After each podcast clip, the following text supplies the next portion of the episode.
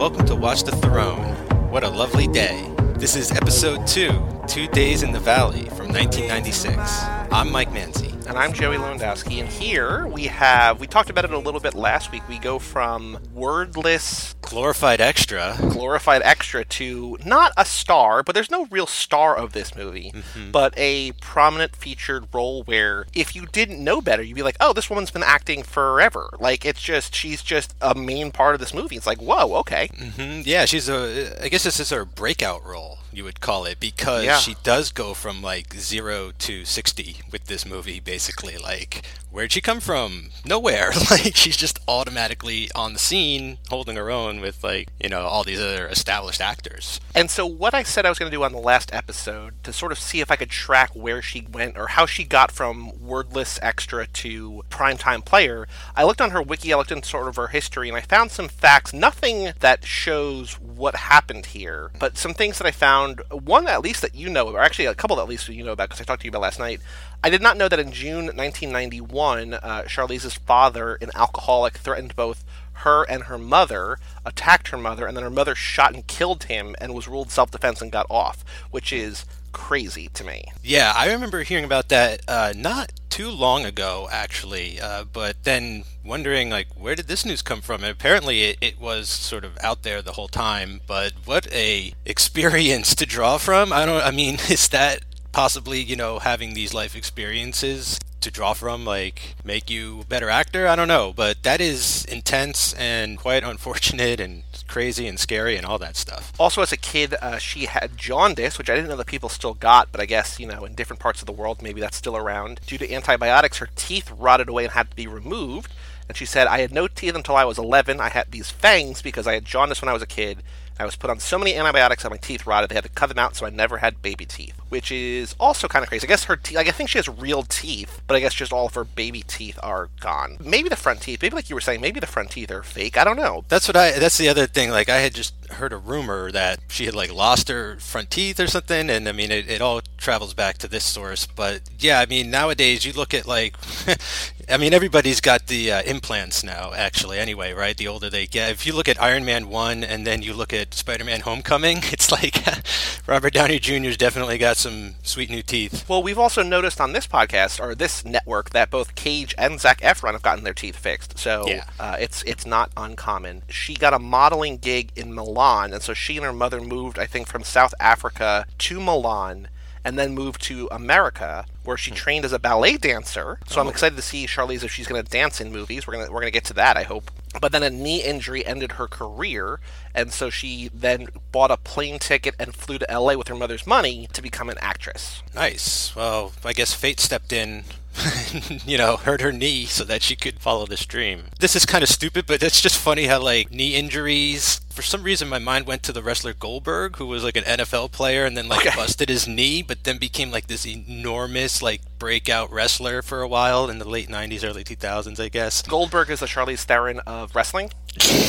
Possibly? I don't know. So after she flew to LA, she was cashing a check at a Hollywood Boulevard bank. Cashier would not cash the check, and she just started to got to a screaming match. And so the guy literally behind her online, as the story goes, was an agent, and he gave her his card. Apparently, she fired him pretty quickly because he just kept sending her screenplays like uh, Showgirls and Species, and so Oh, just like I guess like you know either terrible movies or That got made. movies, or you know maybe ones where she just had to be naked all the time. Who knows? But Well, Showgirls definitely is like a full-on nude scene the entire movie, but Species was like a, a cool sort of crazy alien Giger type of creature that comes to Earth, and like Michael Madsen hunts it down. So that's it's that's, that's unfortunate, I guess, in terms of you know depending on what why she didn't like that. Maybe she just wanted bigger things. But another the only other the fact that I read early on in her career that I, I took note of was that in 1999, apparently Playboy bought pictures of her when she was a model before she made it big, and they ran them in her ma- in the magazine as though she had just done them or something, and she sued the magazine Nice. and lost. Whoa. Yeah, so they still out there. Uh, but yeah, she I guess when she was a model, you know, when she was 18, 19, whatever, before she was a, an actress or a known actress, uh, she did some like topless modeling. And I mean, again, we'll get to it in this movie. She's topless in this movie, and the sort of the implications of all of that. Just it just sort of sucks that you know, 1999, you know, after The Devil's Advocate, after she's a pretty big name already. Uh, Yeah, Playboy's like, hey, like check out this actress who just posed for us. It's like, no, she, you know, this is a while ago or whatever. So that kind of sucks. Yeah, that that blows, but I mean, at least she fought it. And you know, that's cool. Like she has balls. Like she's definitely a tough person, and like just from the screaming match at the bank story, like you could tell, like she's just not going to take shit, and she's going to just try and protect herself as best as possible, I suppose. But just glad to hear that she tried to get that taken care of if possible. But you know, you know what the hell, Playboy? Like, like why can't you just say like these were pictures from before she was famous or, or however? I mean, it's just weird that they added that like lie to it. Is strange. I mean, Yeah, just- I don't, I don't know the context. Yeah. are they going to sell less uh, issues? You know, based on what's written in the? No, I don't think so. I don't, I don't know. All in all, in all my research, I still had no sense of how she got from featured extra to primetime player, as I keep saying. But I think your guess is probably as good as any that she just started nailing auditions. This movie, Two Days in the Valley, was written and directed by this guy named John Herzfeld, who I mm-hmm. don't think I, I don't know if I've seen another one of his movies, but of important note, at least to me, my co my Zack Attack co-host Joe Two one of his all-time favorite bad movies is Casualties of Love: The Long Island Lolita Story, Oh, Amy Fisher. which was also written and directed by this guy. And so I No told him shit. He, he freaked out about that. So Which Amy? Who plays Amy Fisher? Is that the Drew Barrymore one? uh, let me see here. Hang on. By the way, I was like alive and in kind of a kid, I guess, when that happened. But that was major with but Joey Buttafuoco and you know Alyssa the- Milano. Oh, that's the Alyssa Milano one. Wow, yeah, then that's you know they made two. They it was sort of like Volcano and Dante's Peak. They had it was going on with the Long Island Lolita back then. So I saw that and I was just like, because I was like, who is John Herzfeld? And I looked. Oh, I the only other movie of his that I'd seen is this uh, Sylvester Stallone movie from a couple years ago called Reach Me, which was terrible. What? And I was like, uh, hmm. Never like heard he's, of he's not the he's not the star of it. He's just like a supporting character. It's super weird. There was like a, kinda in it, yo. Just Yeah. I'm a glorified extra. but I was like, who is this guy? And I was like, oh my god, because I'd never heard of that movie except I know that Joe loves it. So uh, Awesome. here we are, two days in the valley. Great. Back at the Valley, man. I mean, come on. It all kind of started here with Valley Girl and We are your friends. We Are Your Friends. Like so many references. I mean, even Keanu ended up with his uh, body buried up to his head in the valley at one point. That's very true. There's very important beginnings and endings in the Valley in the Cage Club Podcast Network history. I feel like this movie, on a whole, really wants to be a Shane Black movie. I thought early hmm. on, because it came out in 96, two years after Pulp Fiction, I felt like it wanted to be a Tarantino Pulp Fiction sort of movie. And then I hmm. was like, no, like, that's not really what it's going for. I think it's trying to go for that, like, Shane Black, like, funny, charming, you know, action with a mystery, set in LA movie, and, like, it just doesn't work. I remember when this came out, and this was definitely marketed as, you know, if you liked Pulp Fiction and, you know, irreverent hitmen running around getting involved in day to day stuff. If you gonna- want more Eric Stoltz. there you go. If you love these stories that interconnect and cross over at certain times, Yep. it might be told out of order. You're gonna Yep. love this. I I hear you, man. I think like nowadays this feels more like a Shane Black rip because we got that great Shane Black film about like a year or so ago, the uh, the Nice Guys, and th- I could totally feel like a lot of that in here. Why- But there's just too many characters to pull that off. That's what's so great about the Nice Guys. It's like it's this buddy cop kind of or Right. buddy detective thing, and it's basically just these two guys uh, bouncing off each other. Here, there's just it just kind of gets lost in the characters, and yeah, mm, I, I liked it a lot more back like 20 years ago when I first watched it, but I don't feel like it aged well at all. Is it weird to think that you haven't seen a movie in 20 years? Like, that seems crazy to me, right? That blew my mind. Like sitting and actually thinking about it, and how much I actually remembered this, and I remembered renting it on VHS, and you know, uh, and then remembered watching it again on cable. It has been a long time since I've seen this movie, but I got to tell you, like I remember ninety percent of it. It's crazy how much I recalled. I was watching it, going like, I feel like I just watched this yesterday or something. I feel like it's memorable because a lot of the things are like close to being cool or close to being like there's just little deviations that sort of eh like and what's also kind of frustrating is that there's some people who are really really good in this movie I think like Yeah. I, I don't think I'm too biased in saying this but I do think that Charlize might be the best part of this movie or if not the best one of the best parts Okay. I think Teri Hatcher is really good in this movie. I think Eric Stoltz is really good in this movie. And I think the twist that Teri Hatcher is in on this murder, which we'll get to, I was like, oh, like I didn't expect that at all. Which I thought hmm. was, I don't know if I was just into the movie or thinking about my recast game or whatever, but I was like, oh, oh, okay. And so, hmm. it, like as the movie went on, like there were more and more things I liked about it. Instead of liking the movie more, I kind of got a little more frustrated and like, well, there's so much that I like. I don't know why I don't like the whole thing more mm-hmm.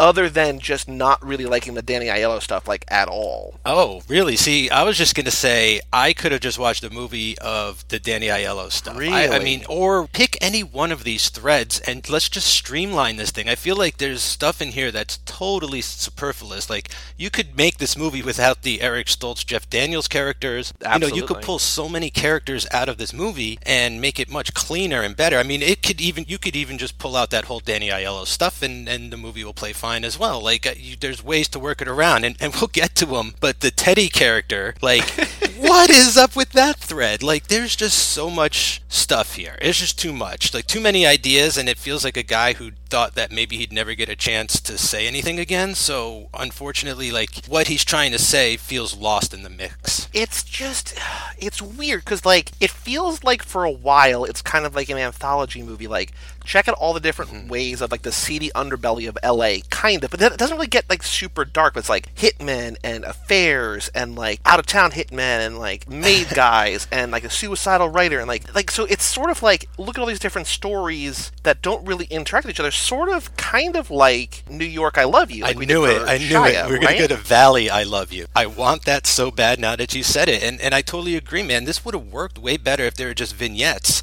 I think that's why Pulp Fiction works. Is he balances the tone way better. He breaks it up with chapter cards. He they're almost like his, especially Pulp Fiction. It's almost just like three short films in a lot of ways. Like you could just watch any part of those and just be like, okay, that was great. Here you can't. Here you can't just like take a story thread because they intersect and, and intercut too much. it's cool when things intersect in a slight way where like jeff daniels is at the stoplight james spader shout out to cinemaker shout out to sex lies and videotape pulls up next to him and jeff daniels is playing with that water gun and i'm like oh look like these are two threads they don't interact they don't really get in touch with each other for the rest of the movie i'm like oh that's kind of cool the where the movie falls apart is that they're like we have all these like these six different stories and they're all going to converge in one it's like well that doesn't have to happen like we don't have to wrap everything up. It works sometimes, but then other times it's sort of like the geography doesn't really work. Where like, and I'm jumping way ahead to the end, but like you know, Charlize gets shot and then somehow like stumbles from that hotel to the house. I'm like, Oh, how yeah, far yeah. away was that? Like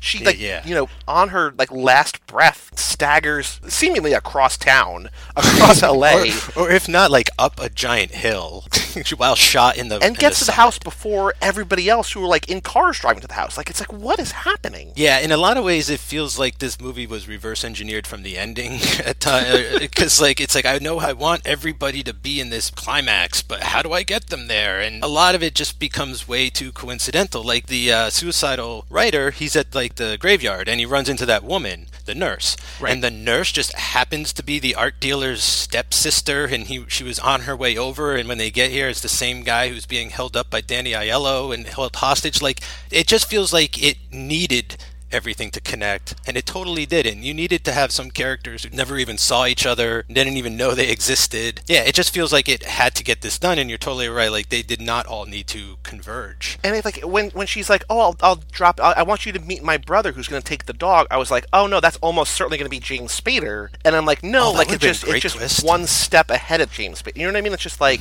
oh, like I knew Oh, that it was going to be somebody we knew. I just guessed the wrong person. Watching it this time, here's what bothered me story wise early on. So, early on, James Spader and Danny Aiello are these two hitmen, and they're going to kill. Teri Hatcher's. They're going to kill Terry. Yeah, so they're going to kill Teri Hatcher's ex husband. And after they do that, James Spader is to shoot Danny Aiello and blow up, blow him up in a car and Well- frame him for that murder, right? Let's oh. pause. Let's pause for one second. So Oh, okay, okay. So James Spader is like an out of town hitman, I think, right? Who's been brought Oh no, in. I think it's the reverse. He's the LA guy, and Danny Aiello's like from New York. a maid guy Ah. from New York. Yes, I thought they were both out of town. Maybe so. There's also an added wrinkle to this is that there's Charlize is like referenced as this like Norwegian, you Uh, know, Swedish. Helga. Swedish. Eastern European blonde who's like involved in this somehow. And at the beginning of the movie, we see that she's dead. She's topless, covered in blood in a photograph. And I'm like, oh, I'm like, I don't think she's dead because I know she's in this movie, but like maybe they're all flashbacks or something. So I was like, oh, we got another death. But I want to clarify the way that I got. I, I guess I guess it makes more sense that James Spader is an L.A. hitman, but it almost seems like Danny Aiello came into like he's. It's almost like he's an actor studying for a role and taking a ride along with a cop. He's just like, hey, like let's see how you guys do this out here, but he's Yeah. not doing anything. Like James Spader is looking through those binoculars at Teri Hatcher's house. Danny Aiello is not looking through them. He's just like, hey, what's going on? Like he's literally saying, hey, what's going on? What's she saying? What's happening? And then we don't get answers. Like we see it as the viewer, but James Spader's not letting. So it like the whole thing is weird. Yeah, yeah. The setup is already a problem, and we're not even to the issue I wanted to bring up yet, which is crazy. Like uh, these guys feel like I want to have just like these Tweedledee and Tweedledum kind of thing. I don't know. It's like I want these guys to be funny and snappy, but I also want them to be threatening. But it just doesn't make any sense to me. Basically, like I don't get the dynamic between these two. I don't know why they're Well, working there isn't together. a, you don't get it because there is no dynamic. Like they don't have a history. Yeah. They're basically strangers who are just thrown in a car together. Yeah, and that doesn't work.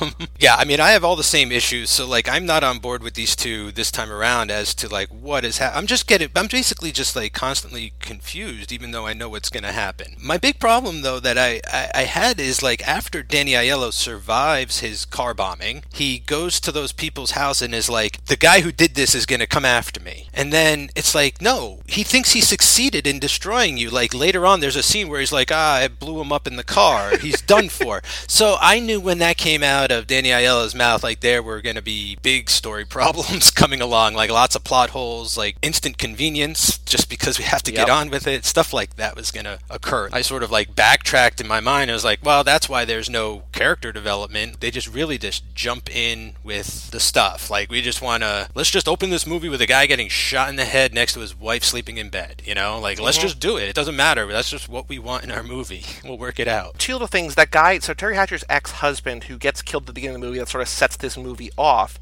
He was in Children of the Corn, so. Oh, that's a pretty nice. cool, weird, cool connection. Because I was like, "Who is this guy?" The first his- Children of the Corn, The right? first Like- Children of the Corn, yes. Yeah. So I clicked on his name on Letterboxd, and it's not, you know, I don't know what he's the star of, but his most popular movie that's been in at all was Children of the Corn. I was like, oh, that's kind of cool. But in terms of Danny Aiello, why I didn't like him at all in this movie is that he falls into that trap that I've had a problem with in a lot of movies lately, where I'm not offended by bad language at all. But I am offended by the use of bad language as a crutch. Like, look at this New York guy. He's cursing every other word because, like, that's how he talks. Like, look how real and authentic this is. Like, well, no. Like, this year I saw The Sopranos, and, like, they all, like, obviously curse and they all whatever, but, like, they are also people who don't, aren't, like, stereotypes. You know what I mean? Yeah. And Yeah. so it was difficult for me when I was recasting that part, and we'll get to this at the end of the, the end of the episode, the recast game. Is like I had at one point James Gandolfini there because I think he could have done a better job, but I was like, no, this like is below him. Like I don't want to put him in this movie. Like he would be elevating it too much. Like you kind of need, an, and I think what I landed on is pretty good. It bothered me how lazy that felt. Yeah, I think the movie's filled with that with every character, though. Every character in the movie is set up with one note like that. Danny Aiello, like, oh, he also has a stupid name, Dosmo, instead of Cosmo Cosmo. or Yep. whatever. Mhm. Like, just because, just to make him sillier. Like, there's no explanation to that. He's the cursing guy from Brooklyn, hey. And then you got James Spader, who is the uh, clock master from Arrow or whatever. Like he's got his one minute rule when he kills somebody. You got Eric Stoltz, who's like the co- the vice cop with a heart of gold. You got his partner, who's just like super strung out. You have Teri Hatcher, who's the four time or like she comes in fourth place all the time in the Olympics. Like that's her only defining characteristic. I was like, why are you an Olympic skier? Where did that come from? just because she needs a character trait like literally like everybody just has like this one thing that makes them who they are you know like charlize theron is just this beautiful sort of marilyn monroe type I had Marilyn Monroe in my uh, recast originally. I was like, no, she, we can't, I can't take her. no we gotta get a little i think we should keep it to people who are either alive or just like modern Well, we'll see. Uh, So, so one thing I do want to talk about, you sort of led me right into that, is that this movie, and I, I'm trying to wear my feminist glasses when watching these movies now, especially with uh, Charlize at the front and center of everything we're doing. This movie is terrible to women from start to Oh, finish. absolutely horrible. So a few a few notes. Teri Hatcher does not wear pants for the first hour of the movie. Right. She finally puts on like little sort of like bicycle shorts by the end. Oh, and her uh, ex-husband in like one of the opening scenes is like groping her and like Getting a little practically rapey. like yeah. Ugh, I was like ready to turn it off. And she's like, no, no, no, no, no. Charlize is first shown, like I said before, topless in bed, covered in blood, and she, he's like, look what happened to your ex or whatever. in a photograph, even Yep. isn't even appearing on screen in, in alive or anything, but like is a picture of her. Later on, when we next see Charlize, I mean, she's also like in this abusive relationship with James Spader, where like it seems like she's kind of into it, but I feel like that's just sort of like convenient writing. We gotta we gotta sort of like decode this whole like relationship triangle thing happening with her and Teri Hatcher's husband. I don't know what is going on with the North Koreans. What?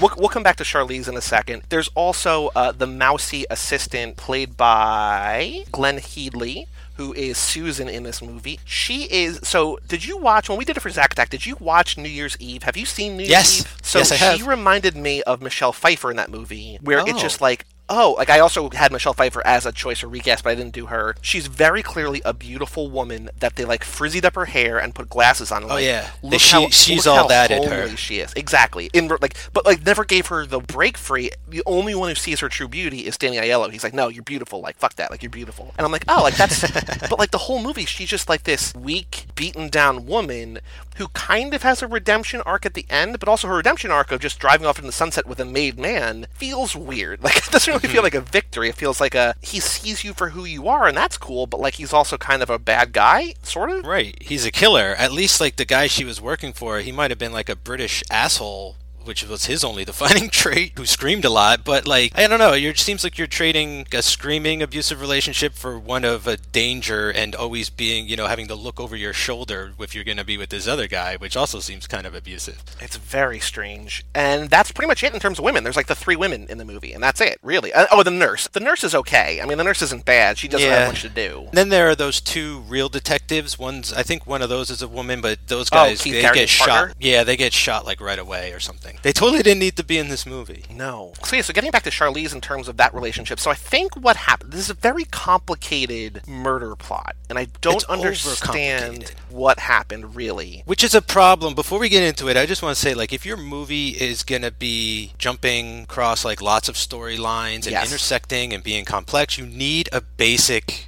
thread. You need the story to be very easy to understand. The audience needs to know what's going on, even if the characters in the film haven't caught on yet. Like, Right. again, I think that's why Pulp Fiction works really well, it's because it's really easy to follow. Yep. Even though you're jumping around, it feels more complex than it actually is. So here's the plot as best the murder plot, not the plot of the movie, but the murder plot, which is most of it which happens before the movie starts. So see if this is right for the most part. Teri Hatcher is married to the guy from Children of the Corn. They get a divorce. She is well off. She's paying him alimony. He has great life insurance or something. Right. So she cooks up this plan to have him killed. Yes. Part of this plan, for some reason, is to get Charlize to start dating him. this is where it starts to get so confusing because she's like, I was at the Olympics and saw you with Charlize, and he's like, Oh, did that make you get fourth place or whatever? And I was like, Why is she trying to convince the guy she's trying to kill that she's not in on it? Like, I don't understand what her cover, why she's covering for herself. It, I'm, I can't follow it. I don't know why he's questioned about meeting Charlize Theron in Switzerland and the North Koreans. Like, and then did he lie about that? And like, what did that confirm? And what is happening? I don't know. I can't understand why they want it to be so complex with such a simple idea. You know, Right. Just make it simpler. It's So- not helping. She hires James Spader to kill Children of the Corn guy. Part of his plan is to get Charlize to date him, and then when they all come back to LA from the Olympics, Teri Hatcher knows that they're going to kill him at some point. They don't know, or she doesn't know, that they're going to do it in her house. Yeah. And so Danny Aiello and James Spader go. James Spader because he's like, I guess, kind of. He, he feels like this character trait feels more like a serial killer than a hitman. He's got like his thing, and his thing is like, you have a minute to live and you're going to answer questions, and if you lie, you die. It's like, okay. Reminded me of The Watcher with Keanu. I don't know why this is happening. He drugs Teri Hatcher so she gets knocked out. He kills Children of the Corn guy. He drives off and he shoots Danny Aiello in the stomach. And Danny Aiello is wearing a bulletproof vest, we find out, twice in this movie. Same vest, I think. Same vest, probably. Then, like, basically pushes the car off. A, no, sets a bomb that's Yeah. in, in the trunk that is going to blow up the car. And at the last second, Danny, Danny Aiello jumps out, rolls down the hill. We don't see and it. lands in the uh, art dealer and his assistant Susan's house or whatever. Backyard, yeah. So this is that's a really roundabout way of saying I don't know why Teri Hatcher doesn't say, "Hey James Spader, kill this guy." He's like, "All right, cool," and then just does it. I like that Charlize is in this because she's good in this role, but like I don't know why her character is involved in this plot. Yeah, it's really strange. I don't know what it is. It, it's just it's needlessly complex. Like you're absolutely right. Like this movie could have been five minutes long. like it could have just been like kill my husband. All right, bang. I mean, this is just all about weird characters doing illegal shit behind other people's backs and trying to be like a dark comedy about the valley and the weird characters going on in the seedy underground that you're not aware of. I don't know. I just feel like a lot of this just falls really flat. Like everybody is just playing it too big. Re- everyone's really drawing a lot of attention to themselves to the point where it's almost like distracting at times. I don't know. I'm having I'm having issues with a lot of this movie. What further sort of complicates things is this like weird love triangle. Like it, it feels like James Spader thinks that Charlize, in setting up Teri Hatcher's ex husband to die, James Spader thinks that Charlize developed feelings for him, or mm-hmm. at least that they actually had sex. Yeah. And so he's taking out all this like impotent rage on Charlize. She looks cool and badass in the car when we first see her, but he's like already kind of like choking her and it's being, you know, uncomfortable and Rough weird. sex, yeah. And then we go back to their hotel room or their motel room or whatever, and she comes out of the bathroom in lingerie. Uh, and I think this is probably, unfortunately, why she was casting so many things so quickly, is because, like, look at her. Like, she's beautiful in the scene and, like, also really good. They just start having, like, rough sex that she's not into. Like, James Spader is just, like, a really bad guy, but, like, it takes so long, I think, for him to get what's coming to him. And he's not in the movie enough that it sort of feels like when he does die, it's not like a relief that he's dead. It's like a, oh hey, look, the suicidal writer killed him. Like look, look at the triumphant victory for him. It's just like, Yeah, dude, that was I was totally thinking of Twin Peaks: The Return at the end of that with like the surprise save with a bullet. That's totally just like what it made me think of when Lucy comes into the sheriff's office at Yep, the end and yep. shoots Mr. C. I was like, oh, that just happened. Again, man, I'm just gonna keep saying it. There's just too much to follow. Like I would have loved James Spader and Charlize Theron and just do Teri Hatcher, and then you get two of the cops in there, and that's it. And like, let's just follow this demented, like you said, hitman and his weird girlfriend and their crazy relationship and what they do. And like, you're probably right. Like, this guy's totally impotent. That's where he got the minute thing from. He's probably got a small dick and only lasts like 60 seconds, and so like he's developed this whole threatening persona about having control of time and all that kind of bullshit. He's got this knockout girlfriend, but he can only control her through being physically abusive. It's just too much going on with like all the other things to really connect to this because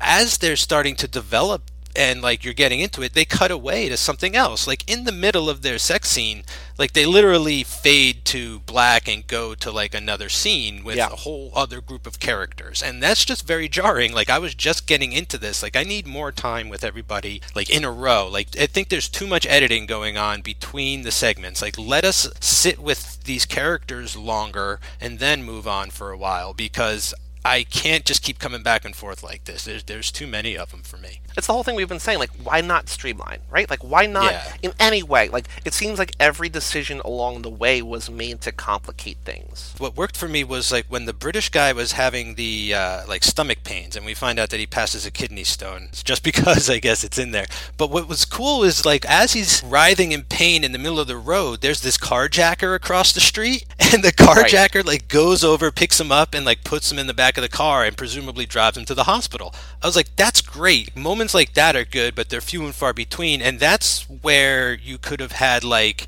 your stunt casting or your cameos or stuff like that. Other talents are being wasted. They're just like running their course like in, in a corner until they're ready to collide at the end of this and create like a big wreck. I didn't expect to be so hostile towards this film to be quite honest with you. Like it watching it it's just stupid and dumb and just kind of like a flat gangster comedy, I guess. But thinking about it now, I'm kind of like bummed, like all around about it. I've got to say this: I watched this movie last night, starting at 11:30. It's a two-hour movie, and I didn't even come close to falling asleep. Like I, I sort of expected at any point in the middle, I was gonna be like, okay, I need to pause this, finish this in the morning, and like I was watching without pausing the entire time. So like, there's something about this. I think it just keeps moving. Like even though you're mm-hmm. not enjoying it or fully enjoying it or fully invested or whatever, there's so much happening. And also when I'm watching these movies now and thinking about like, well, who does this re- actor remind me of? Who can I recast them as? It's like this other level of like active viewing that like kept me engaged and like it's not good. Like I don't think you should see this movie. I think that if you want to see this movie, you can see it for free. At least as of when we're recording this, you can watch it for free on Amazon Prime. I guess sort of see the Charlize scenes. She's got the scene in the I guess watch the hotel scene, even though it's sort of unfortunate. She's really good in that. Then watch the other scenes because like the other scenes we can talk about those now. Like she's oh, really really scene? good. The fight scene is awesome. Yeah, that's pretty amazing. They just beat the shit out of each other, and like I was not. I did. That's probably like the ten percent part of the ten percent I didn't remember about this movie was just like how hard they go at each other. It's like that movie The House that came out this year when the two yeah. girls like fight each other for fight night. I was like, holy shit, they're like Krav Magaing. Yeah, so Charlize is basically left to babysit. So this is after we find out that Teri Hatcher is in on the plan. She starts using the word they instead of he, like the killer's they. And Jeff yeah. Daniels, who is probably the worst character in this movie, he's also filled with impotent male rage. Maybe that's what this whole movie's about, just like different ways that men are broken. His wife like left so. him, right? That we find out at the very, very end of the movie. Yeah, and that he's uh, psychologically unfit for duty, so he must render his badge. I think that's because the wife left him. Like, I think the wife left him and he just, like, lost his mind. There's a golf course across, the, the street. street. from his house. That's terrific. Golfers keep breaking his windows, and so he pulls a gun on these golfers, and the one that they focus on is like this young black golfer. And I'm like, huh, L.A. two years yeah. after OJ. Yeah. This seems not great. Um, and like you know, he doesn't shoot the guy, but it's still like, oh, this is sort of a menacing use of cop privilege. But I was also like, you know, there's throughout the entire thing, it's like, you know, he's just yelling at Eric Stoltz. He's like, this is where I grew up, this is where I live, this is where my family is. Like, I'm not gonna let you know massage parlors be in the valley. And he's like trying to clean up this like underbelly and trying to take down. We see this like probably 20 year old or 18 year old Vietnamese girl who is super sweet and like not crossing lines. And Eric Stoltz is like supposed to go in there and get like a happy ending and then like bust her, that's going to take down this establishment or something. But like even Eric Stoltz like immediately is like, this isn't how this is going to get done. And so then when they go to investigate the murder of Teri Hatcher's ex-husband, you know, Jeff Daniels is so angry, not at like the just at life that he's mm-hmm. not paying attention to details and he's just furious at Eric Stoltz. That's what I'm saying. Like Teri Hatcher's using like they, like the killer's they. He's like, oh no, that's just how people talk. But then that's how Eric Stoltz is like, oh, I think she's in on it. And so yeah. it's like these little things where Jeff Daniels like we don't find out to the very end that like his life is crumbling, crumbling. But like you said earlier, like just get rid of him. Yeah, there's absolutely no reason for him to be there. He's an obstacle. It's just very strange. It's like I don't want this movie to tackle issues. Like why are you bringing up cop killers and and I don't want any of this to be ripped from the headlines. Like let's just keep it on this Olympic athlete who wanted her husband killed don't bring in OJ, don't bring in Rodney King, don't bring in any of this because it's really like, I mean, don't bring in this writer who wants to commit suicide. I mean, I think that's a cipher for the guy who wrote this movie. I think he's like, I wrote this movie and now I want to kill myself. You're dragging me so down, like in the middle of something that's supposed to be like a black comedy or something dark and humorous. And and as soon as you start bleeding that much into the real world, it's just it's I can't come back uh, as easily. Like I can't snap back. If you're going to go from that scene of Jeff Daniels to Danny Aiello cooking pasta while he's holding people hostage and wants to shoot a dog. It's like I can't alternate quick enough between these two dynamics here. No, it's super it's super strange. Getting way back to what I started before I went on that long tangent is that the next scene that Charlize is in, she's left to babysit Teri Hatcher after we find out that Teri Hatcher's in on it. Teri Hatcher and Charlize and James Spader are in a hotel room together. And James Spader is going to go. Where's he going? To the house to get the money, right? From the closet? Yeah, so that's another thing that we've left out of the details of sort of the whole murder plot is that she's going to pay them 30 grand and she'll get the life insurance paid off. No, no, husband. no. She's getting half the life insurance. Like, they're, she's getting a life insurance check and giving them half of that, too. Oh, Jesus. Is it worth it? Like, Well, she's she's paying point. him alimony, so like I guess hmm. it's just worth it because he's also creepy. I mean, if he's inviting No, himself yeah, he over and sort of go. being rapey, You're like right. she's paying him, she has to deal with him. The life insurance money is stuff that she wouldn't have otherwise. So I guess maybe It's just strange that she kept the money in the house. Like, if she had just known that James Spader was gonna show up to murder her husband, why didn't she just say, go to this, you know, and the money is in the safe?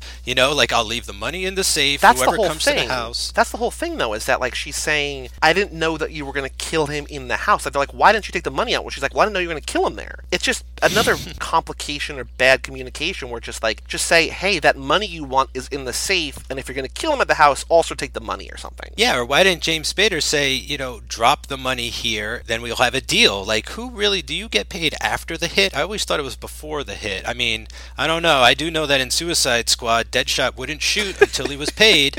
So, Had to I check mean, that direct deposit on his phone. yeah, I go by those rules. James Spader leaves to go get the money, and Charlize is on the bed because she basically flops down on the bed. Like the whole scene, I was just watching her.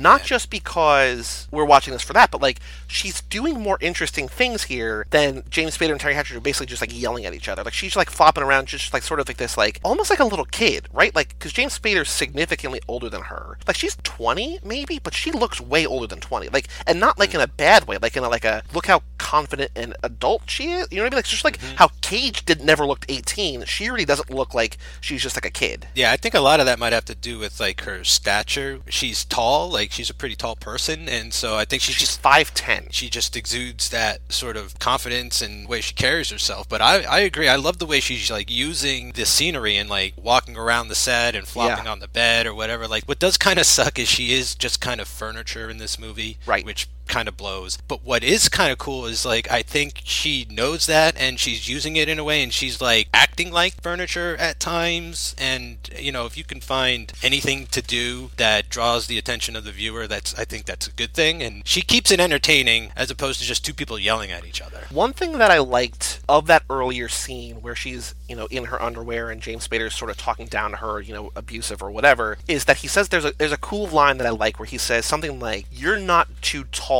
The rest of the world is just too short for you. Like there's nothing wrong with you. You're perfect. It's the rest of the world that has a problem if they can't handle you." Considering how much of an object she's treated as in this movie, like that's kind of empowering. Like you get it. Like you're not doing anything wrong. I'm gonna wind up killing you later, but it's not your fault. Like you're perfect as you are, which I thought was kind of cool. But she gets shot by Teri. She he doesn't shoot her. He's like a mercy kill, right? But Isn't yeah, it? but I mean, I feel like I don't think their relationship was gonna last. No, probably not. I mean, I don't think they were going to end up killing each other. You know, he was probably just going to skip out on her with all the money or Right. something. And- But yeah, I, I feel like, you know, not driving her to the hospital, I guess, yeah, I guess that's the same thing as pulling the trigger. He leaves to go get the money, and she's there on the bed, and she just like she basically turns into like a jungle cat, kind of, right? And she's just like taunting Teri Hatcher. Animal. I wrote down she's animalistic. Like she's just like, well, look how much power we have, and look look how much look how little power you have. Oh, and then she starts talking about how good her ex-husband was, right, or something. Like I don't know why you wanted to get rid of that guy. Like It's he so good weird, or yeah. something. Like she's she's like rubbing it in her face. Like I slept with your dead ex-husband that you had me kill. Teri Hatcher starts like sort of respond to her, and Charlize shuts her down quick. I don't give a shit about Roy, but those detectives,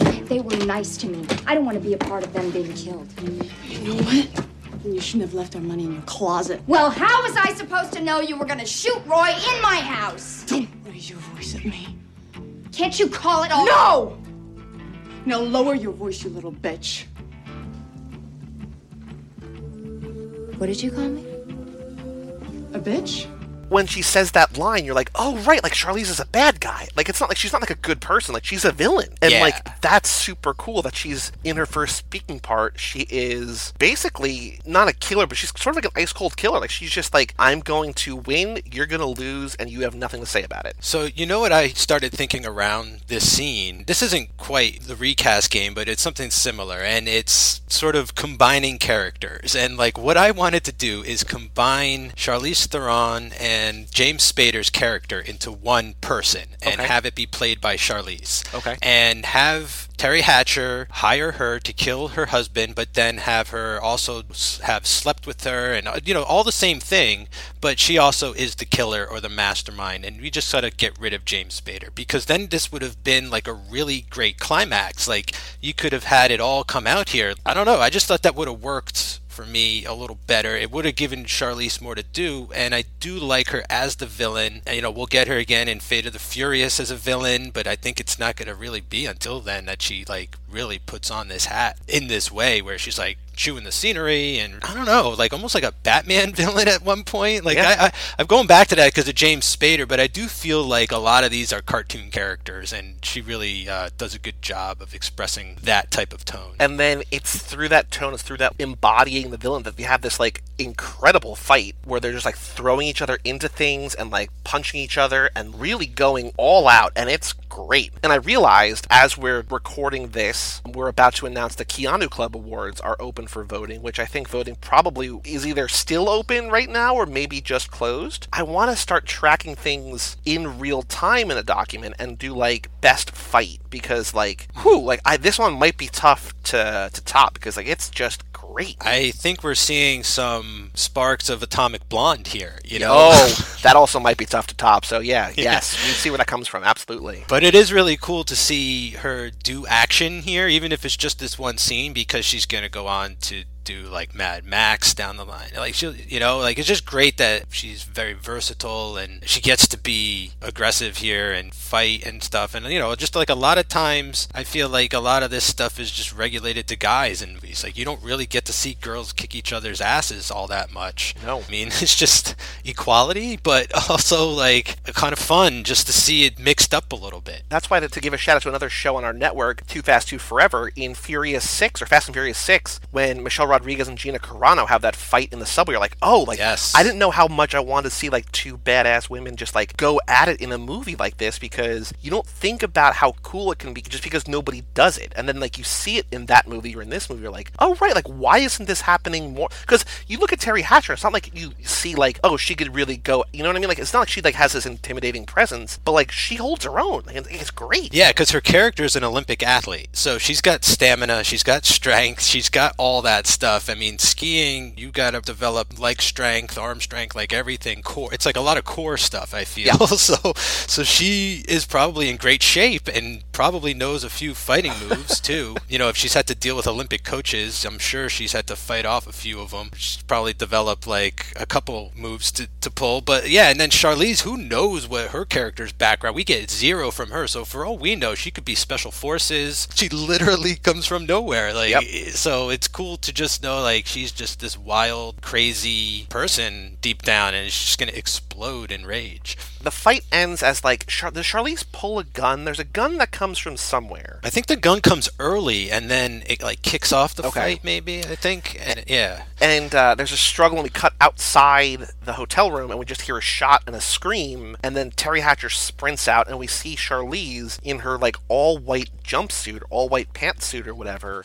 just with this huge red blood stain on her side. And it reminds me I've, I've been thinking a lot lately as i record this of happy death day which i loved. But you know in that movie you know tree is wearing that white dress and you're like oh she's gonna uh-huh. get murdered in that white dress. And like here again like it's this sort of this like not not that she's pure but like it's this like she is sort of like this unblemished statuesque Eastern European woman, model, hitman, whatever, right? And then like to see her so obviously marred and like irreparably to the point where she's gonna get killed in a couple minutes. It's, it's a cool visual, and she you know chases Yeah. after Teri Hatcher and shoots after her, and then like we said earlier, somehow stumbles across town to show up James Spader just like I need help. You know what I liked about her look is she kind of reminded me of like a ghost or like a ghost ninja or something like that at some point. Like she's wearing like that Ghost one ninjas. piece. Yeah, it's like almost, but it's almost like she's wearing like an X Men outfit. Like she almost looks like Emma Frost or something, uh, and that she's gonna uh, turn to diamond at some point or like throw you a psychic blast or something. But yeah, and I do like how the red contrasts to the white. You know, like when she's bleeding out. Like it's a very strong image.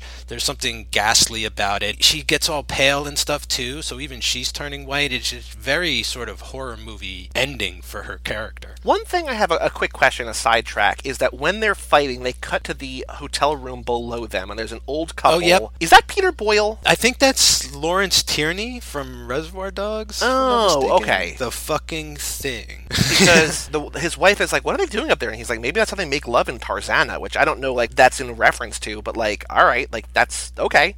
But it was just sort of funny, like to see that, like that's a that's a thing that worked for me because like the whole movie, like every character in this movie is crazy, sort of, mm-hmm. right? Like they're all like they've all got murder on their brain, or you know, cleaning, or like Jeff Daniels like unhinged trying to clean up the valley, and then just to see like a normal couple, like what is going on up there? Like I don't I don't have any idea. Like that was funny to me, just sort of like the normal reaction to the madness that this mm-hmm. movie sets as sort of like the status quo. He's listed as older man, and it is Lawrence Tierney. The only reason I recognized him is because he's the guy in Reservoir Dogs, and that this is such like a Pulp Fiction-y type of movie. Okay. I was like, that's like a Easter egg or something, I guess. I thought because I was I have in my brain because uh, Peter Boyle was on one of the absolute best episodes of the X Files right around this time. I want to find out when. And one of my favorite all-time Cage Club films, Which movie? uh, Honeymoon in Vegas. Oh right, right, right. When they go to Hawaii, he's the chief. Mm. Love show tunes. because he's in he's Clyde Bruckman in Clyde Bruckman's Final Repose, which is from '95 from season three, widely considered and by my like maybe my favorite episode, definitely definitely top five. It's just around that time and just sort of like you know this kind old man or whatever. I was just like, oh, maybe that's him. But it, Reservoir Dogs connection makes more sense. But they leave the hotel and they all go to this house and everything converges. And I realized Keith Carradine and his female partner, and I only mentioned that she's female partner because we mentioned her earlier, and she has literally nothing to do in this movie. They're there investigating, and James Spader shows up and kills both of them, including uh, blowing kisses to sort of distract Keith Carradine and then shooting him. So, like, I feel like James Spader is making the most out of a terribly written character. Like, I can't imagine how boring this guy is on the page. Like, I feel like he's doing the best with absolutely nothing to work with. That we've seen him be really good in Sex Lies and Videotape. We've seen him be good in other stuff. There's probably nothing there, and I'm giving him, I don't know if this is true or not, but I'm giving him all the credit in terms of doing something with this role and making it not great, but better than it has any right to be. I'm gonna agree with you on that. Uh, I think he's a great actor. I think he probably found moments like the blowing the kisses or weird looks that he gives, or just his straight up kind of menacing quality that he has. Like he just has, he just retains like this very like you can't really read him. You know, like I don't No. know. There's just something blank about him that works for this guy. It keeps him aloof. Like it makes him unpredictable. He's a wild card, and it actually works in a lot of ways at times. Like he, he, he his character is what I like about like the where the comedy comes out. Like the com- let the comedy come out of these stupid characters instead of like jokes and stuff like that, or, Right. or, or situational humor. Yeah. Like let it just be like his mannerisms and his thing with the watch, which I don't think he did enough. That's the one thing. I feel like he really could have pushed like before he went into that house to kill the two cops, he should have given himself a minute. Yeah. Um, something like that. Uh, it's it's very strange. So Eric Stoltz shows up. James Spader grabs the badge to show that he's a cop, and I realize in this moment that Eric Stoltz in movie number two is a better cop than we had in any Cage movie. Eighty movies in or whatever, Eric Stoltz is a better cop, a better detective, more observant, better at his job, and he's basically like a rookie cop than any cop. Like the like the only ones that you know are high watermark for Cage Club was Timothy Olyphant and Delroy Lindo in Yep, Gone in sixty Gone in seconds, 60 right? Seconds. But like they just they're sort of just good at what they do. Like he's like finding clues and like following up on leads and like Yeah, he knows actu- what's more important to Yeah. keep your, you know, like he's like, let's not bust this little like massage parlor. Like, Right. what's the point of that? Like, it's just a massage, you know, like that's a nothing. Like, this is a murder. Like, we got to focus on the murder. and he only makes it through this movie because Charlize shows up to distract James Spader from killing him. He goes outside and Danny Aiello shows up to sort of distract James Spader from killing him. And then he still still gonna die, and that's only when Terry Peppers or whatever the suicidal writer Teddy. shows up. Teddy Peppers shows up and like shoots and ultimately kills James Spader. But like he has to be saved by three different people, which I mean that's why he's sort of a rookie cop. He's not good at what he does, but he's still a good investigator, which I, I sort of appreciated in terms of because you saw dumb cop after dumb cop after dumb cop. Keanu Club's a little bit better because Keanu played more cops and like Yeah. Speed and all these other movies where he's like actually good at investigating. But yeah, like Point Break. Point Break. But here, you know, we, we get a, a good cop. He might be the high watermark. We'll have to see. But uh, he's a he's a pretty good way to start things off. What bothers me about this character is we never follow him home. We never see any family life. We don't know what he likes to do with his time off. Like, I just wish the movie was about him or something, like, or more about him, or we spent more time with him. Like, why are we following his partner home when he never returns? Like, as soon as he gets that letter, he's out of the movie, if I'm not mistaken. Like, he's gone. Just write him out before you start writing the screenplay. If we followed Good Cop around more, and then we'd probably be, like, way more invested in whether or not he's going to get shot for the third time. Because by the Yep. third time, I'm like, he's obviously someone else is going to come. It's just a matter of who they chose out of a hat to be the surprise guy to show up at the end and save his life. Yep. But so Charlize saves his life, and then he's gonna uh, uh, James Spader's gonna mercy kill her, and she asks for a minute. And I was like, oh, as soon as she asks for a minute, I'm like, she's not gonna die here. And I was like, is she gonna make it through this movie? She doesn't make it through this movie, but she does escape off the couch. Yeah. Because that's when Danny Aiello shows up, right? And he gets distracted again, or no? I can't remember. I got things mixed up. Spader comes back and she's dying in the hotel room and gets away and runs down the street. And then I think that's what happens. no, no, right? no, no, no. They're at the house. Oh, that's at the house? That's at the house. Okay. She shows because she stumbles across town to the house, and then, his, Okay, then. he's about to shoot her, and then the gun jams, Oh, and right. he walks away. Yeah, so she runs outside, Stoltz shows up, then Aiello shows up. Right. I think. Yeah. Yes, she sort of helped Spader get caught because he would have gotten away, but it became like this whole big thing. So her death is not really in vain, I don't think. But then there's a whole big Yeah. shootout, and Teddy Pepper saves the day, and it's like, oh, okay. and then what's weird is that Teri Hatcher gets away with it. Yeah, not only Teri Hatcher, but Eric Stoltz lets Danny Aiello leave with 30 grand. Yep. He's like, you could just go. Yeah. I was like, what do you mean you could just go? He, like, basically is like, put the cuffs on me, like, arrest me, officer, I'm ready to repent. And Eric Stoltz is like, nah, it's the Valley, pal. It's like in this crazy mixed up world, sometimes the bad guys are better than the good guys, or like I don't, I don't know, who knows? But yeah, so Teri Hatcher gets away with it, or at least she's like a free woman now. I don't know if she has because she doesn't have the insurance money, she doesn't have the thirty grand, but she has like a new life. She's not caught. She doesn't go to jail for hiring hitmen to kill her husband. Danny Aiello gets away with the mousy assistant. Everybody else, and Eric Stoltz, I guess, is alive and okay, but like everybody else dies. Oh, the British guy gets knocked out and left at his house, so we never see him wake up That's a to- hangover. that's absolutely fine by me. I guess now's as good a time as any to just mention the the guy who plays Teddy. This guy is like one of my favorite directors, Paul Mazursky. Like he is such a great director. I think he's since passed away. Stuff like Down and Out in Beverly Hills or Moon Over Parador, Moscow on the Hudson. I really enjoy his movies. I can't tell you how much. I never seen him act before. I didn't know he was an actor, and I kind of I can't stand him in this movie. And I Really? feel kind of bad about that. Yeah, I just feel like he's out of everybody in the movie. Not that he's miscast, but just that character doesn't feel like it belongs. Well, anywhere. that's that's. I don't think it's his fault. I mean, what I did like is that we start off with a, a, a cage moment in that he's shaving. oh yes. I'm like, oh, because like he's so low build on Letterboxd. He's like 12th, and I was like, oh, he can't be important. And then he's he just shows up in every scene. The whole movie he's just trying to give away this dog so that he can kill himself at his wife's grave or something. I don't know. But yeah, like I agree. Like I don't think it's his fault that he's bad or that you don't like him. I think it's just like there's no reason for him to exist in this hmm. because like literally anyone else could have saved the day. Like Jeff Daniels could have come and saved the day. You know what I mean? Like That would have made more sense. Yeah. To save his partner. Yeah. Right before turning in his badge forever or whatever. Yeah. Yeah, I think you're probably right. Like I, th- I just think it's probably the character, but I was just shocked because of what a great director he is and Sure. how bad I felt his performance came across. So. Well, Jeff Daniels will have a chance to redeem himself. He'll be in Trial and Error, which I think we're doing in two or three movies with Well, Charlize. Whatever that is. Never So- heard of that. So he's back. And Kramer's in that movie too. So The only other note that I had about this movie was that Charlize's part was originally written for Daphne Deckers, who Hmm. I don't know who she is. She's actually from Europe. She's like she was born somewhere like in Norway or Sweden or somewhere. She had conflicts or something, so the, the part went to Charlize. So like it's a sliding doors universe that we live in, where like because she was busy, Charlize is now a movie star, and we're talking about her. You know what I mean? Like it's it's weird how things happen, but that's how we got here. And one other thing that I, I saw on IMDb that just is frustrating uh, in terms of the overall scope of what we're doing is that the most interesting, quote unquote, interesting trivia, 14 of 14 people found it interesting, was that this is the first movie with a nude scene by Charlize Theron. It's just like, oh, okay, like cool, good job, creepy guys. Like just thumbs upping that on IMDb. But that's true. You know, she is she is naked in this movie if you want to see that. But You know what vibe I kind of got at one point during this, just because of how gratuitous everything was, is uh, Wild Things. Did you ever see Wild Things? I've seen Have like seen the, the the offending scenes in Wild Scene, Wild Things when I was when I was younger. I mean, it just has that really trashy sort of dime store novel. Even the name Two Days in the Valley" kind of just like it just grabs you, and I feel like the title's even better than what it delivers. Yeah.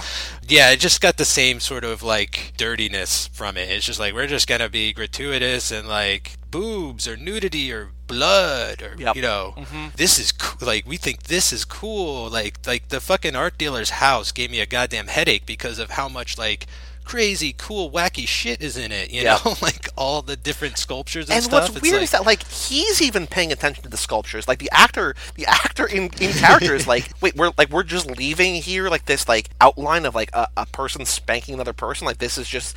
He's like, all right, I guess like because if, if you live there, you would just not pay second thought to any of it, right? But like, Yeah. he's like he, you can see him looking at the stuff around him, like, oh, I, we're we're we're leaving this here. Oh, okay. and I couldn't I couldn't tell if he was an art dealer or if those were his pieces. Like did he is he a sculptor? Like that is so unclear whether he and if he is an art dealer, like what art dealer keeps your inventory in your actual house? Like are Don't those know. pieces that he's bought? Is he a collector? I, there you go. I'm just so so confused by it. And the other thing is that throughout this entire movie, Danny Aiello has a fear of dogs, and there's just dogs everywhere in this movie. So that's the only other like sort of uh, noteworthy thing to point out. And the toupee, he looks way better with the toupee. I'm sorry, movie, but that is just a bad call. You're just you're reaching for a moment where this person's trying to accept him for who he is. Finding your inner beauty, like just embracing who you are. But yeah, But don't lie about it. You should be like, you should be confident you can wear and rock that toupee, man. Like you look good. Like Yep. be toupee boy. I don't That's know. fine. Any other thoughts about Two Days on the Valley before we get to the recast game? You know, another movie this reminded me of around the same time that I enjoy way a lot more with a lot less characters and is way funnier, but also kind of like violent is Get Shorty. I Oh, feel like it's got kind of like a Get Shorty feel trying to go for it too. But you know, that had Barry Sonnenfeld behind the wheel in what some may claim like around his heyday. Like he was really firing on all cylinders back in the 90s. So I don't know if this ever, this definitely doesn't reach that standard. I mean, just watch the kind of stuff like we mentioned in here that we like, like the like the fight scene, or you know maybe just the Charlize Theron stuff, maybe some of the um, James Spader stuff. You know, looking back on it 20 years later, I can't believe how different I feel about this movie. So like in your brain, had you like been thinking like, oh yeah, I like that movie? Yeah, yeah, yeah. I think I even mentioned in the last episode. I was like, "Yeah, next week's going to be like pretty good movie with a lot of like good actors." And Well, you remember that it was an ensemble piece. You got that part right. I know that for sure. I definitely expected to have a much better time revisiting this movie than I did. I, I just really don't feel like it holds up. Well, we are past it. Next week is going to be That Thing You Do, which is going to be a delight. Uh, so I'm very excited for that. But now, time for the recast game. This is fun. We haven't done games in the previous two actor podcasts, so I'm really enjoying this so far. So, Joey, here we go. Yep. We're going to start with Teri Hatcher.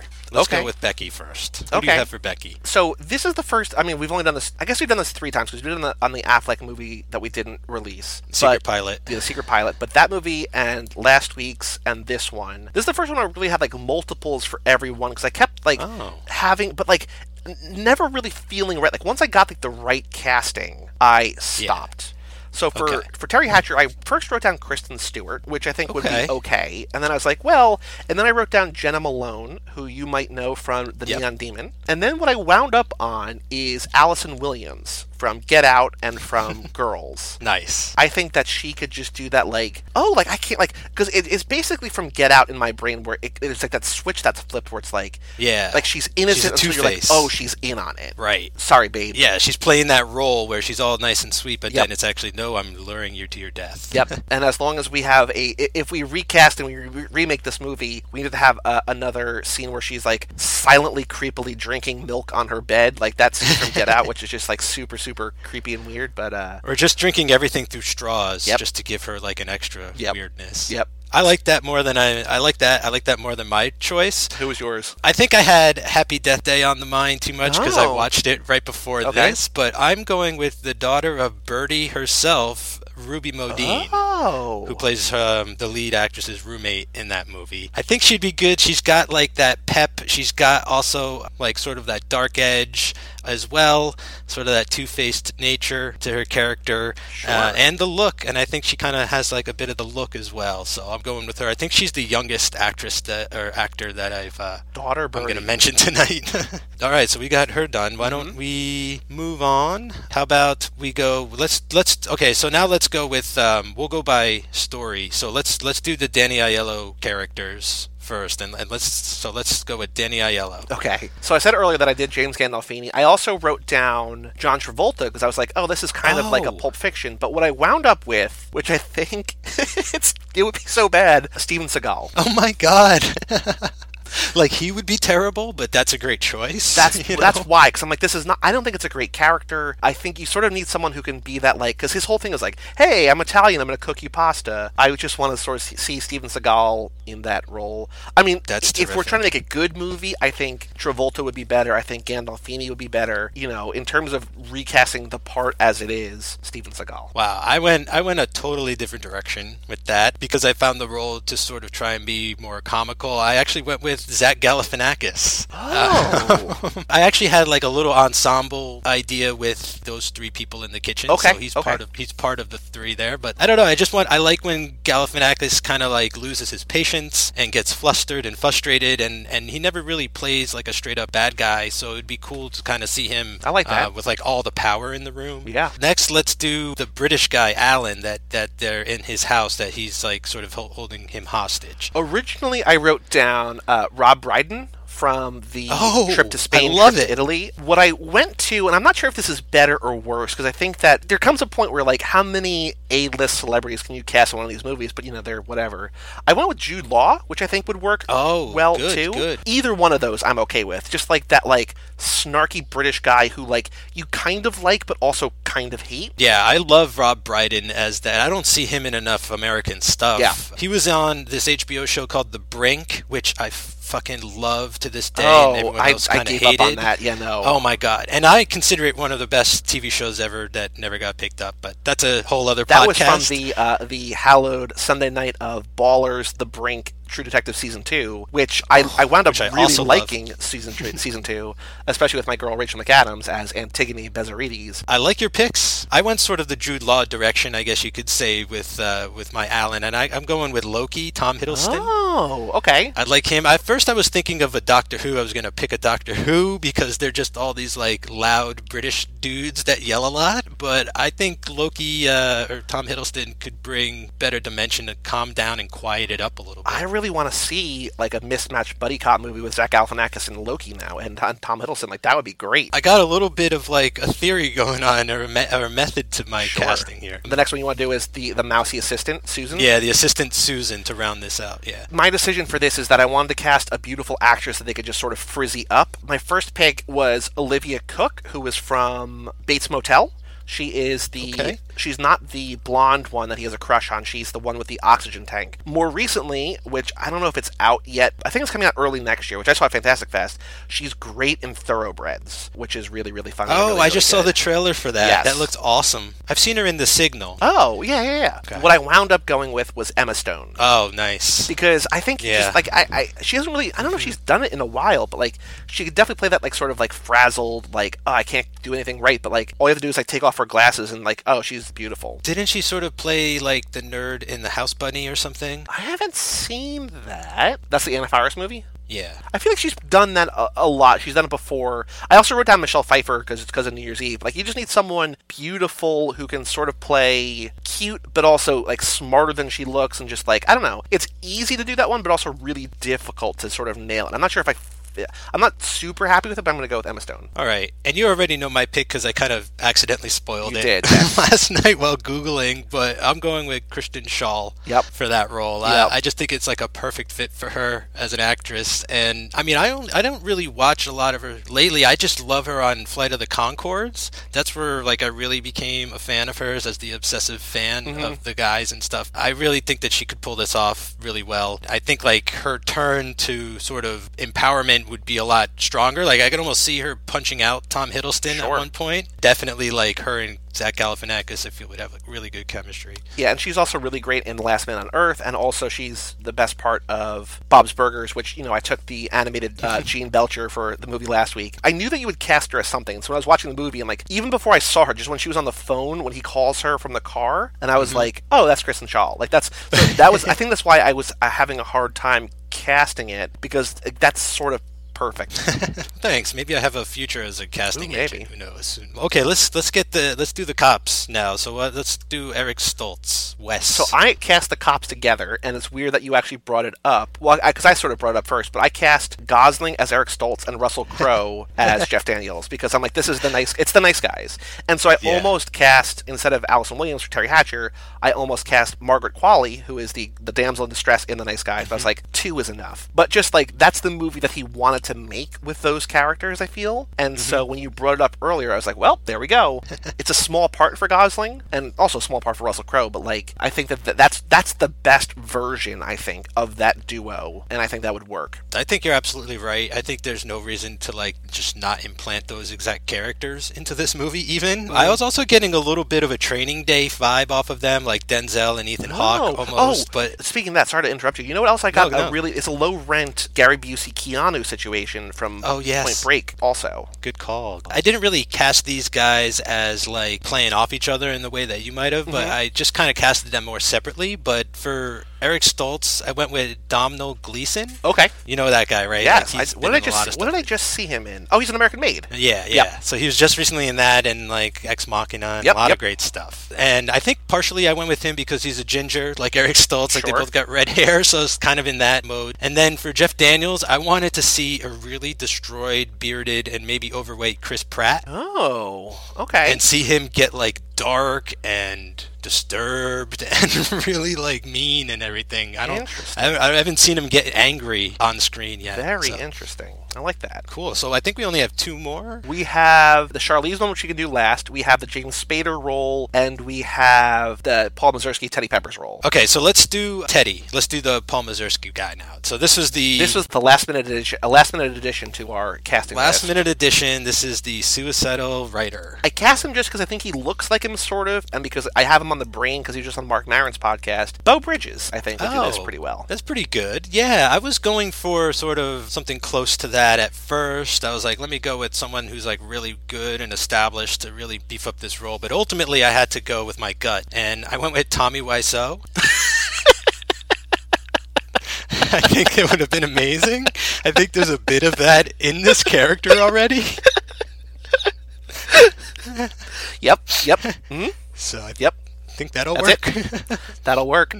Next, James Spader, Lee, the one minute man. Lee. I was back and forth between two people. Originally, I had Christoph Waltz. Oh my god, I didn't even think who I think would be really good. What I wound up with is Michael Pitt from Funny Games, from Okay. Boardwalk Empire. Almost too handsome for his own good, demented killer sort of thing. Quiet confidence.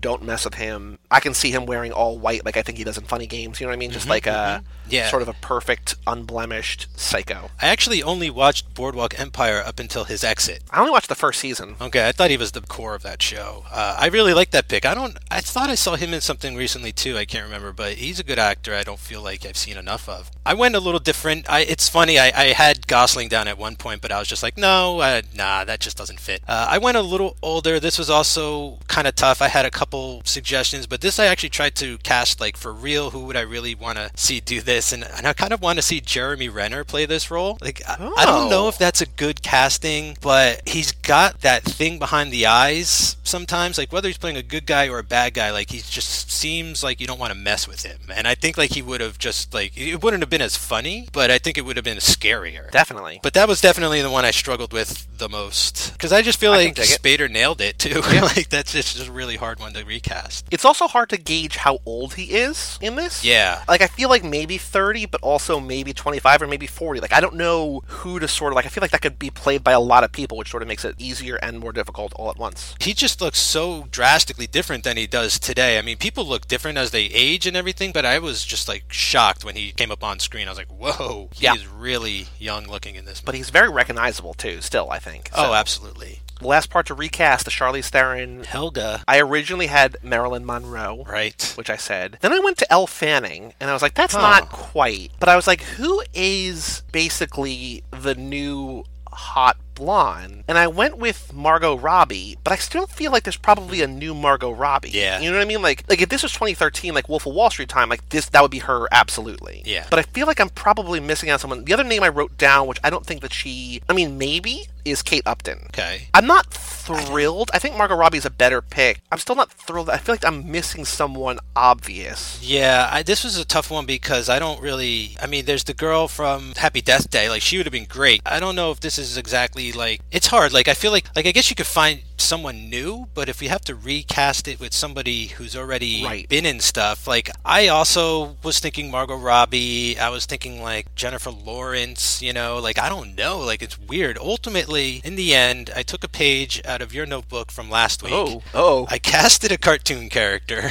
okay. I'm going to send you the photo right now so you can see. And oh, I, Oh, boy. I don't know if you're aware of this movie Cool World, I am not. but there is a character, Kim Basinger plays her, and Okay. the character's name is Hollywood, and she is like basically looks exactly like Charlize Theron in this movie, but she's a cartoon. I hate to do it, but I, again, I don't think like this is a very strong role to begin with. The movie could almost be made without it. It's unfortunate as she's just a sex object, and so that's what I did, I guess. I just recast it with a sex object. This Hollywood, this just like kind of a um, the movie is sort of like mocking that whole concept of like chauvinism or anything. It's not a good movie. Don't watch Cool World. Like it's not. I mean, Brad Pitt is in it, but it's not good or anything. But I mean, I just did what I had to do. I guess I don't feel good about it. I was also thinking for this role when I wrote down Elle Fanning, I was also thinking like Bella Heathcote and Abby Lee, the other models from Neon Demon, mm. and like I think they would might be like. I also wrote down. Did I write down for this one? I might have crossed it out. Riley Keough. Like I was basically thinking like either a Yeah. model from the Neon Demon or any of the brides or the wives from Mad Max. You know what I mean? Like they Oh, could all sort go. of like it's just that, but it's all like the same kind of pool of women. You know what I mean? Like it's just like all Yeah. sort of models turned actors because like you basically need someone physically flawless who can hold her own in a fight and who can be kind of like an ice cold killer sort of and like it's it's hard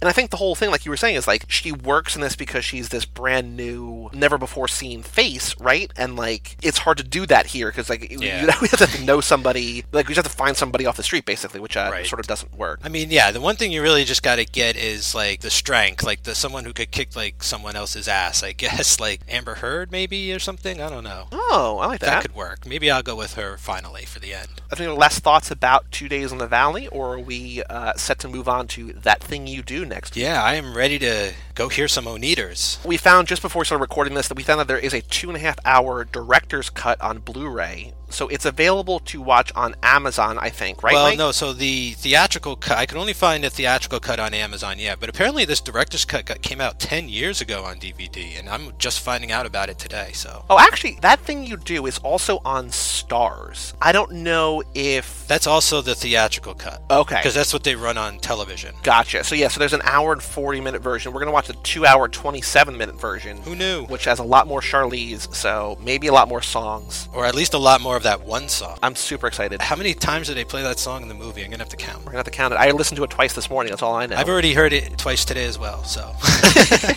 Because I started watching the theatrical cut and I listened to the song before I started watching the movie. So come back next week for That Thing You Do. But for all things Watch the Theron, including last week's episode of Children of the Corn 3 Urban Harvest, you can go to cageclub.me, facebook.com slash cageclub, or at cageclubpod on Twitter. You can find all the episodes of this show, all of our other shows. Too Fast, Too Forever launched a week ago with this show. On Monday, we are launching Magic Mike's The Channing Tatum podcast, and then next Friday, no, like two Thursdays from now or something. Yeah, two Thursdays from now, I think, on the 21st, the Ryan Gosling podcast Boyfriend material will come up. So all three of those shows, all episodes of this show, all of our other shows. So we talked about Cage Club, Keanu Club, Zack Attack, everything else on our network. CageClub.me, Facebook.com slash Cage Club, and at Cage Club Pod on Twitter. I'm Joey Lewandowski, And I'm Mike Manzi. and we'll see you next time on Watch the Throne. Watch the Throne. I'm going to get it right one of these times. Watch the Throne.